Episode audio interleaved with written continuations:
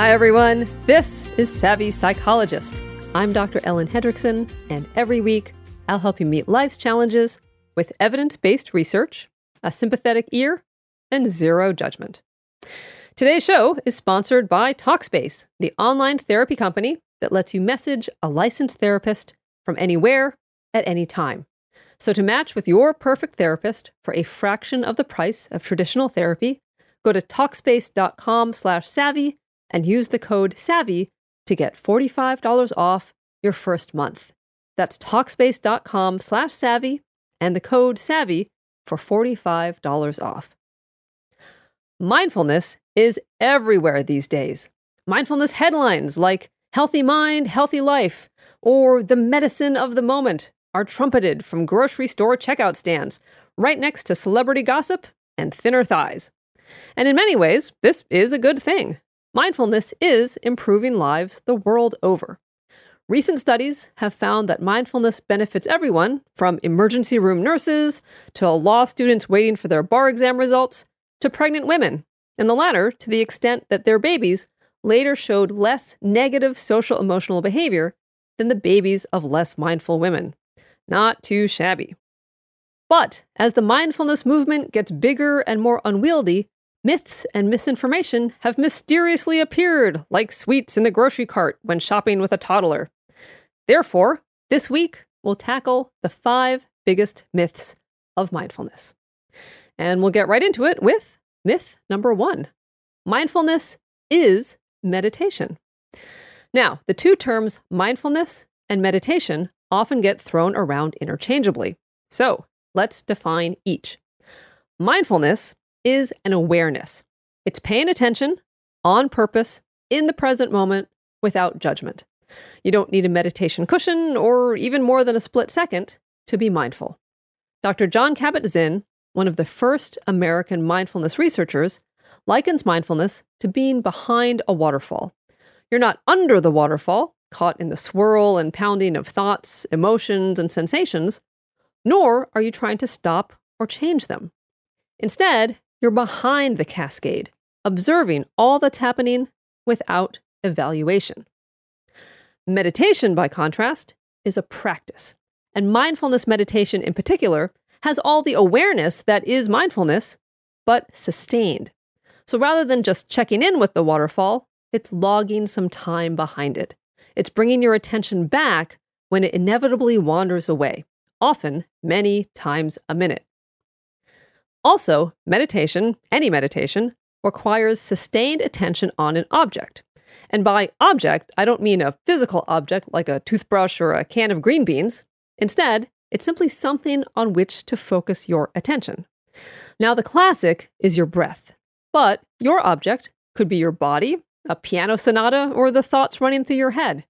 You can mindfully meditate on the sensations of walking, washing dishes, or eating a cookie. Really, you can be mindful of anything, and anything can be the object of mindfulness meditation. Myth number two is mindfulness is about taking time out to rest and relax. Okay, this is another big one. Mindfulness isn't relaxation. Now, stress reduction may be a side effect. Checking in with your thoughts, body, and impulses decreases your chance of getting yanked around by them, which in turn lightens your life's drama quotient considerably. Likewise, the without judgment part may also result in less stress. We all feel lighter with less judgment. But fundamentally, mindfulness isn't rest. Indeed, the two are kind of apples and oranges. Even remembering to be mindful can take quite a bit of work.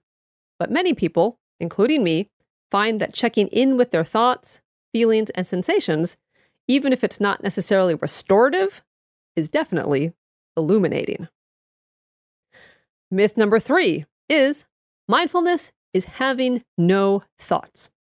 Okay, the idea that mindfulness requires a blank mind is a myth that makes many people believe they can't be mindful.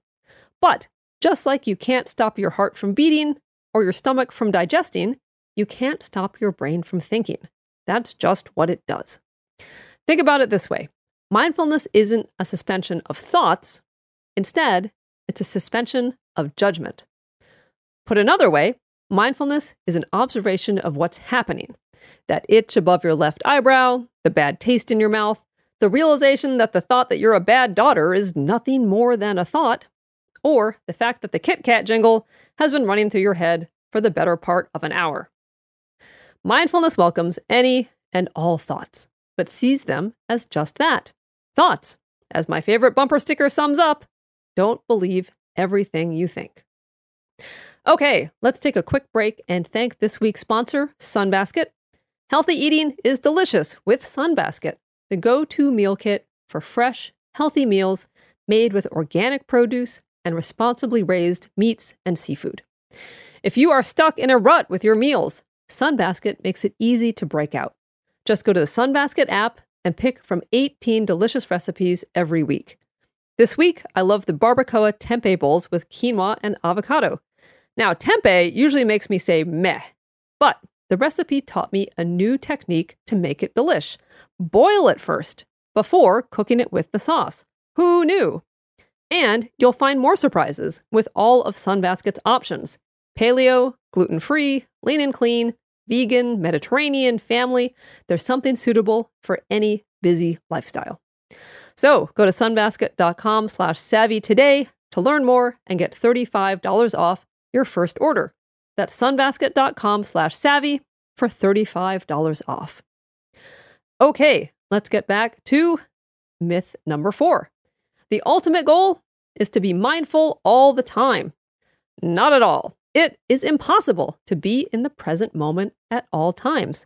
Sometimes you really do need to plan for the future, like what's for dinner, or I can feel a migraine coming on, I should really take some medicine and go lie down. It's also important to reflect on the past. Next time, I'll try to listen rather than shooting off my mouth. Or, ugh, I shouldn't have eaten those leftover pork dumplings. Also, being aware of everything in the present moment all the time isn't just impossible, it's undesirable. It would leave us overstimulated and exhausted.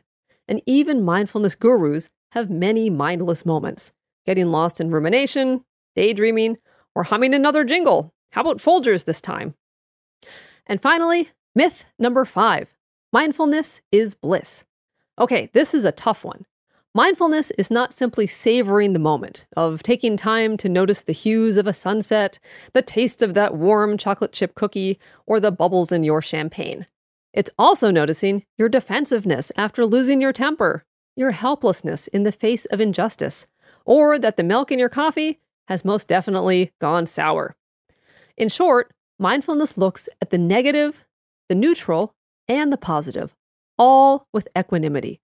It's not joy Instead, it's the awareness of joy, but also of pain and everything else. Mindfulness is taking a step back from the constant input of sensory information and the constant output of thoughts and feelings. Whether for a split second or many hours, it's your journey behind the waterfall. And with any luck, you won't find the Cars for Kids jingle waiting there for you. Thank you for making The Savvy Psychologist a part of your life. As always, Savvy Psychologist is strictly for informational purposes and doesn't substitute for mental health care from a licensed professional. If you haven't already, check out my book, How to Be Yourself, Quiet Your Inner Critic, and Rise Above Social Anxiety. You can pick up a copy wherever you like to get your books. Thank you for listening. Have a wonderful week, and I'll see you here every Friday for a happier, healthier mind.